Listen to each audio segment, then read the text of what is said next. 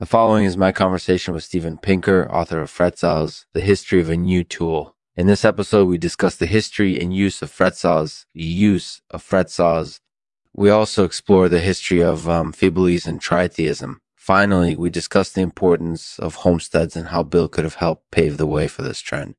I hope you enjoy this episode presented by Spectrogram Lectureship, a unique opportunity to learn from the world's leading experts. Find out more at spectrogramlectureship.com. Hey, it's Lexman. Welcome to my artificial podcast. Hey, thanks for having me. So, tell me a little bit about fret saws, the history of a new tool. Uh,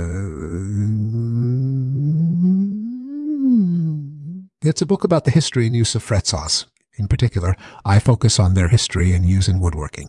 Why are fret saws such an important tool in the history of woodworking?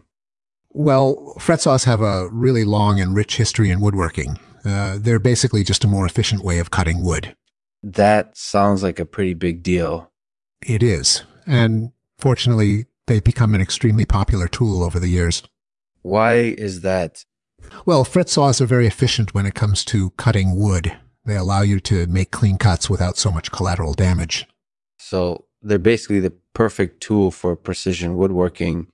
Exactly. In addition, they're relatively easy to use. You don't need to be particularly skilled or experienced to use them. That makes them really advantageous for beginners. Yeah, that's definitely true. In fact, many professional woodworkers swear by fret saws. That's great to hear. So, what are some of the key historical events that you focus on in fret saws?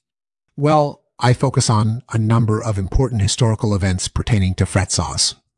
For example, I discuss the history and use of fret saws in the 18th century. This was a time when they began to gain popularity in Europe and America. That sounds like a pretty wide period of time.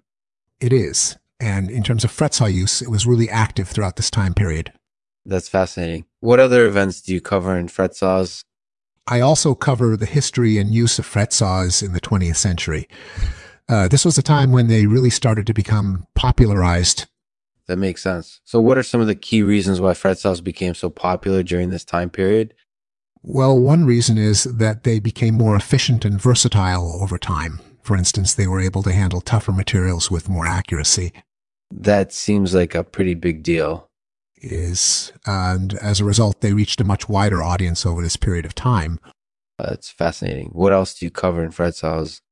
I also cover the history and use of fret saws in the 21st century. In particular, I discuss the current trends and how fret saws are impacting the woodworking industry. That sounds like it would be really informative. So, what are some of the key implications of these trends?